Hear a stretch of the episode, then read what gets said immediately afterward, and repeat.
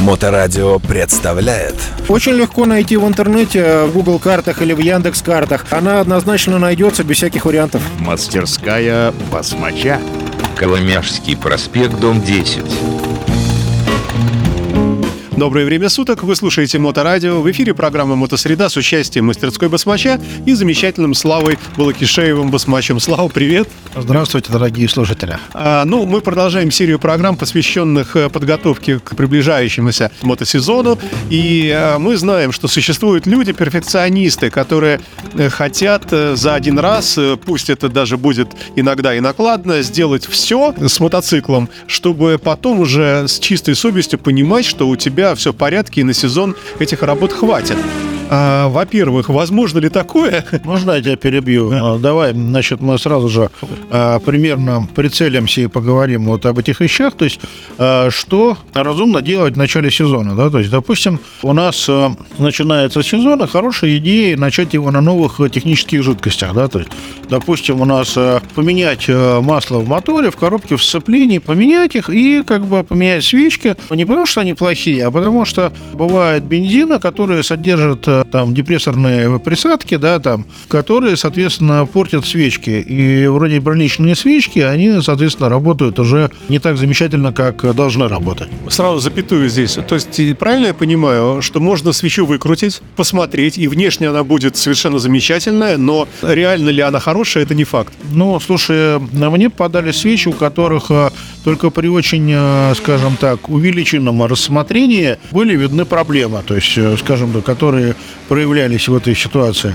Поэтому я сторонник того, что, как говорили классики, на свободу с чистой совестью. Вот у вас э, новый сезон начинается, и новый сезон начали с новыми маслами, с новыми свечками, э, там обслужили или поменяли воздушный фильтр, и как бы думать ни о чем не надо. То есть у нас начался э, новый период отсчета, да, там эксплуатации мотоцикла, и мы спокойно совершенно на мотоцикле катаемся, понимаем, что там прошло 7 тысяч километров там, или 5, поменяли моторное масло, прошло там э, еще там 5-7 тысяч километров, поменяли еще масло в первичке там э, в коробке, да, то есть э, прошло там еще, не знаю, 5 тысяч поменять или там э, опять э, там свечки там, ну, то есть что-то вот в таком вот ключе.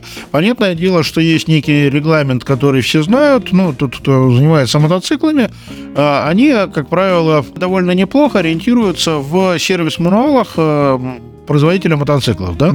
Соответственно, в сервис-мануале есть раздел э, э, Maintenance э, Schedule, да, то есть это типа график обслуживания мотоцикла. И там указано, при каком километраже какие штуки делать, стоят крестики, все просто, все понятно, и тут никаких чудес, собственно, и нету. Вот. А, как мы уже говорили ранее, значит, единственный момент, который стоит иметь в голове, это то, что если мотоцикл заряжен, то э, как бы нам нужно почаще его радовать свежими жидкостями. Вот. А следующий момент это вот то, о чем я говорил, что попался бензин э, плохой, с кучей присадок, которые детонацию, соответственно, пытаются изничтожить, и они там, эти присадки, оставляют налет на изоляторе, по которому искра может убегать. То есть, ну, как бы это тоже живая ситуация. А как это проявляется, вот если искра слабенькая? А, пропуск вспышек, э, повышенный расход топлива, э, недостаточная мощность. То есть вот, ну, как бы вроде как он позже едет. То есть какой-то цикл впустую проходит? Ну, как бы да, да, то есть он пропуск вспышек, пропускает рабочие такты.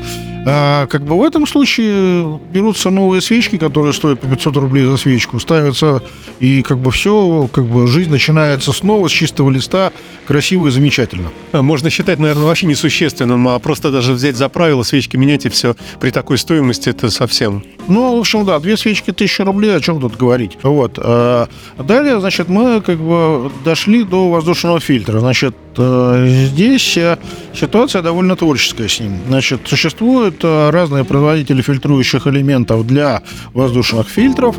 Э, Есть там, скажем, э, фильтр, который имеет некую увеличенную э, пропускную способность. Есть там типа стандартная. Да? А какой-то это вообще, в принципе, был бы идеал. То есть, чтобы воздух шел вообще без остановки, но при этом, чтобы пыль не попадала. Ну, это такой абсолютно недостижимый, наверное, вариант, да? Слушай, это достижимый вариант. Э, Это имеет место быть на чистом фильтре некоторое время, э, которое, соответственно, эта ситуация меняется по мере забивания фильтра. Мотоцикл начинает ехать хуже, это заметно. Но если мо- мотор мощный, то его сосет много воздуха, то там э, реально, вот я замечал, но на моем мотоцикле там за пару тысяч, за тройку тысяч километров, я замечаю, что мотор хочет, чтобы ему помыли воздушный фильтр. Слушай, а еще дилетантский вопрос. А это портит вообще мотор? А, Вот я, например, знаю, что фильтр у меня забит, но мне лень, и фиг с ним, что он стал ехать медленнее, меньше тянуть. Порча этим мотор или нет? Ну, пожалуй, нет. Пожалуй, только как бы отрезаешь себе показатели, может быть, немножко больше топлива будет расходовать. Но как бы принципиально это глобально не меняет ничего. Значит, о чем я хотел сказать, что, значит, э, попадаются китайские фильтрующие элементы с синим, э, как бы фильтрующим элементом, но синим материала.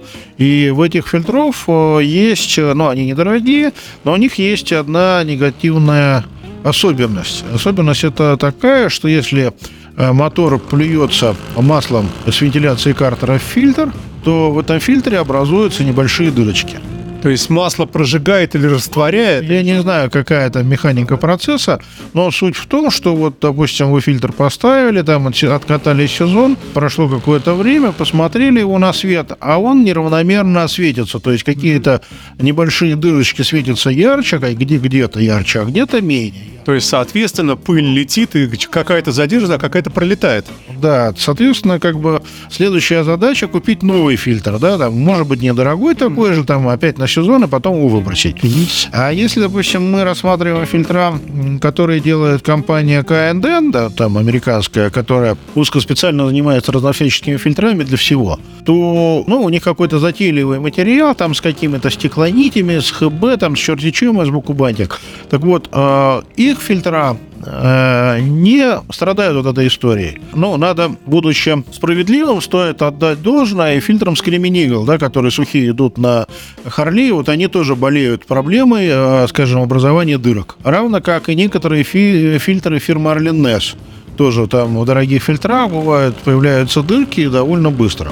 Вот. У КН такой проблемы нету. То есть там фильтра, которые смазываются, э, но специальным маслом напитываются, и, соответственно, они реально работают долго. То есть у меня есть клиенты, которые на одном фильтрующем элементе отъездили там 150-200 тысяч километров, Ну, естественно, с профилаксой. ну, естественно, да, с постепенным обслуживанием, да, там при каждой замене масла фильтр моется, вот, и как бы фильтр не светится дырками на, на свет, то есть он э, как бы работает, э, как он должен работать. У тебя такое продается? Да, у нас такие фильтра есть. Спасибо. Слушай, разные цены, там Примерно. 10-12 тысяч, то есть, э, вот, э, ну, на фоне, скажем, дешевого фильтра за 3. Но это, в принципе, опять же, мы возвращаемся к вопросу, э, срок службы стоит денег, то есть, соответственно, мы имеем там больший срок службы, более дорогая вещь. Вот, и, э, как бы, ну, я сторонник вот этих более дорогих фильтров, они все-таки, как бы, ну, замечательные. А что касается жидкостей и прочих остальных, э, мы можем э, как-то пройтись э, по этой тематике? Э, Как это про- проверять, смотреть? Э, Делаешь ли ты, скажем, э, я не знаю, контрольный какой-нибудь там замер плотности там тормозной жидкости, например? Ну, у меня есть э, индикатор э, для проверки тормозной жидкости. Тормозная жидкость изнашивается следующим образом. То есть э, это жидкость, которая забирает влагу воздуха. То есть в ней содержание воды увеличивается по мере эксплуатации. Соответственно, проверяющий прибор, он проверяет сопротивление этой жидкости. То есть чем эле- электролит плотнее, там, тем у него, соответственно, сопротивление. Неважно. Короче говоря, вот таким образом. Это относится к тормозным жидкостям DOT-4, DOT-5 силиконовая жидкость, она практически не набирает э, влагу. Что, так вечная путь. Ну, получается, да, вечная дорогая, вот чуть-чуть более густая, но вечная. Вот, и, соответственно, там э, с ней там другие немножко пляски возникают. Так, про тормозное. А процесс? Да, а процесс сам, э, если вдруг надо поменять, это тоже целая история? Но если надо поменять, то как бы мы понимаем, что, допустим, из э, суппортов полностью изгнать всю тормозную жидкость без разборки суппортов невозможно. Она все равно там будет где-то оставаться. Ну, как-то продувается воздух. Ну, как бы их разбирать надо. То есть вынуть поршни и тогда продувать уже, да, там. Почему я на этом акцентирую внимание? Э, А именно потому, что если смешать DOT 4 и DOT 5 тормозные жидкости, то мы получим выпадающий желтый твердый нерастворимый осадок, который нам приведет э, тормозную систему в неработоспособное состояние очень быстро. Мастерская басмача.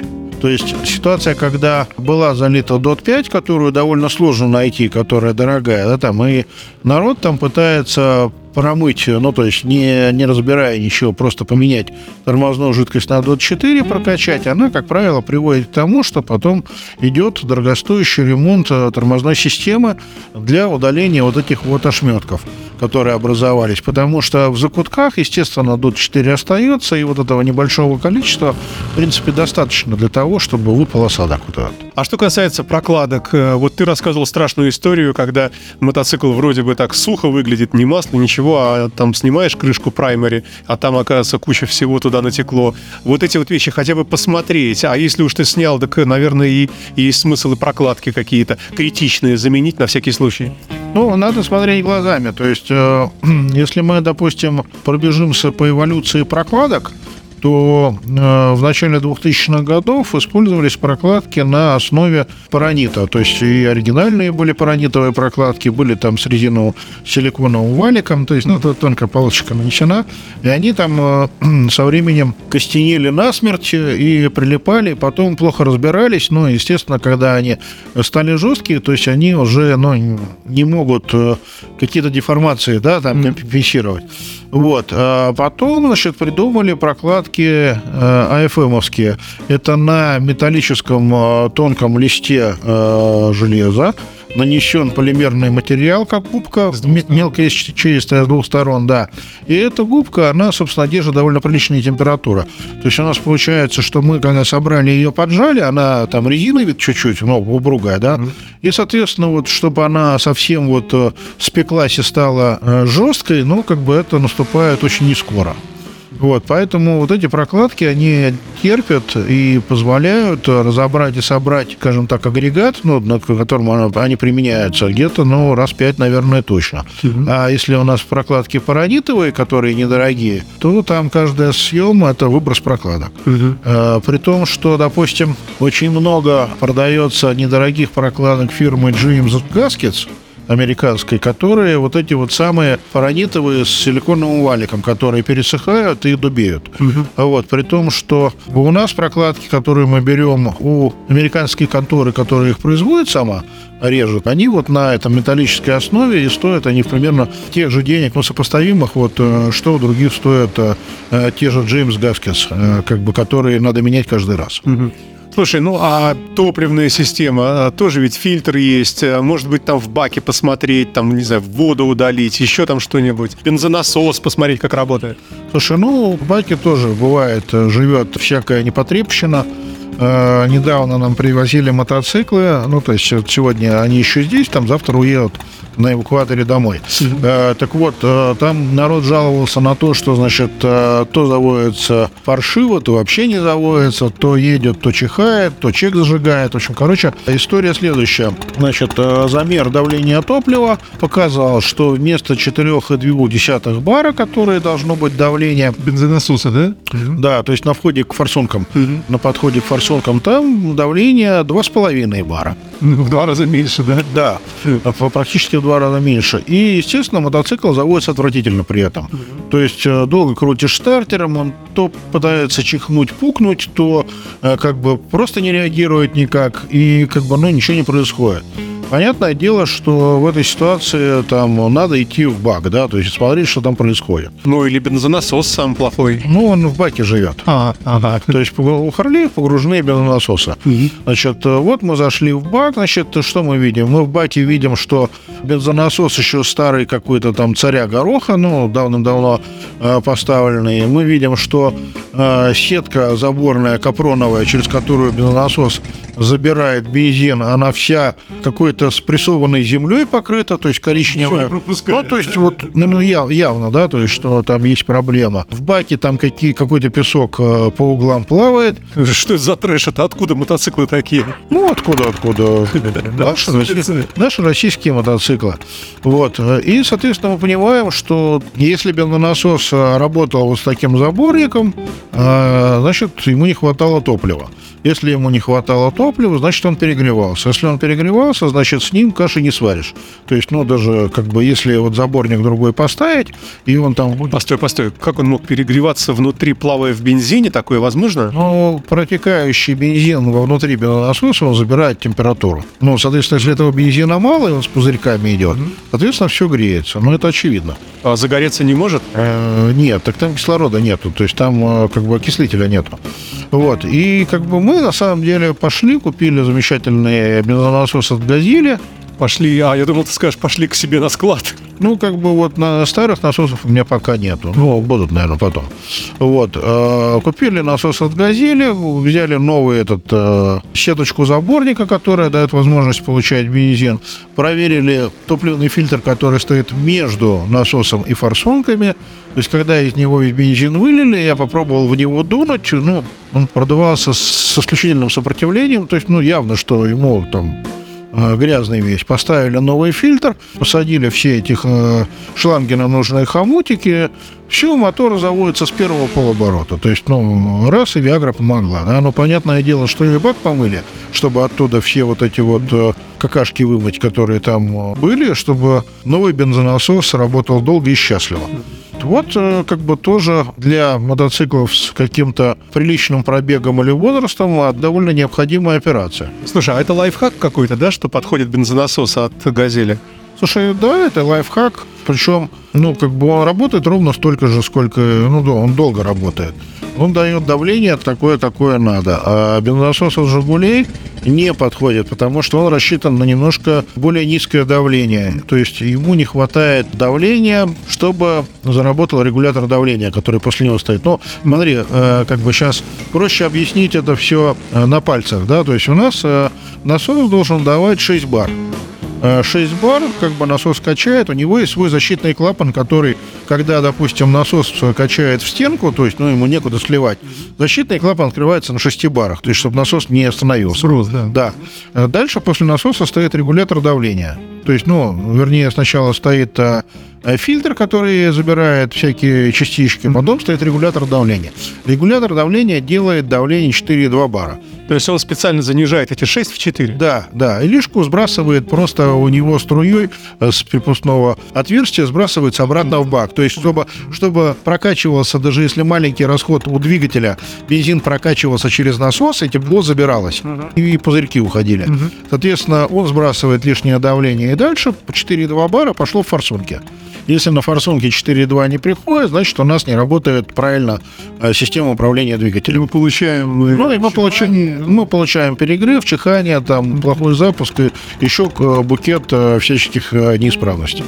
Слушай, ну а с этим тоже более-менее понятно, надо тоже это посмотреть, поменять фильтр, а они у тебя есть, я надеюсь, да, бензиновые? Да, есть фильтра, проблемы нету. Ну и смотришь ли ты что-то такое, связанное с подвеской, ну хотя бы визуально, например, сальники там амортизаторов передних, вот этих красивых харлеевских, просто посмотреть, покачать и в ужасе понять, что, например, какой-то потек, не дай бог. Такая видно даже как бы без качания видно, либо сыро, либо сухо. Но есть э, обычно у более свежих мотоциклов там с восьмого года и новее, есть необходимость проверки подшипников колес, потому что у них подшипники колес ходят 20 тысяч километров.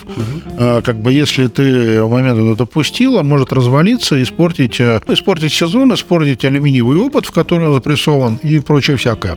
Далее, значит, э, бывает, что болтается маятник. То есть это довольно распространенная история для каких-нибудь дайн, выродов, старых тулингов и прочее. Тоже как бы надо смотреть, потому что, во-первых, это стуки, которые, ну, неприятно слышать. а Во-вторых, это отсутствие четкости управления, потому что у нас одно колесо живет само по себе.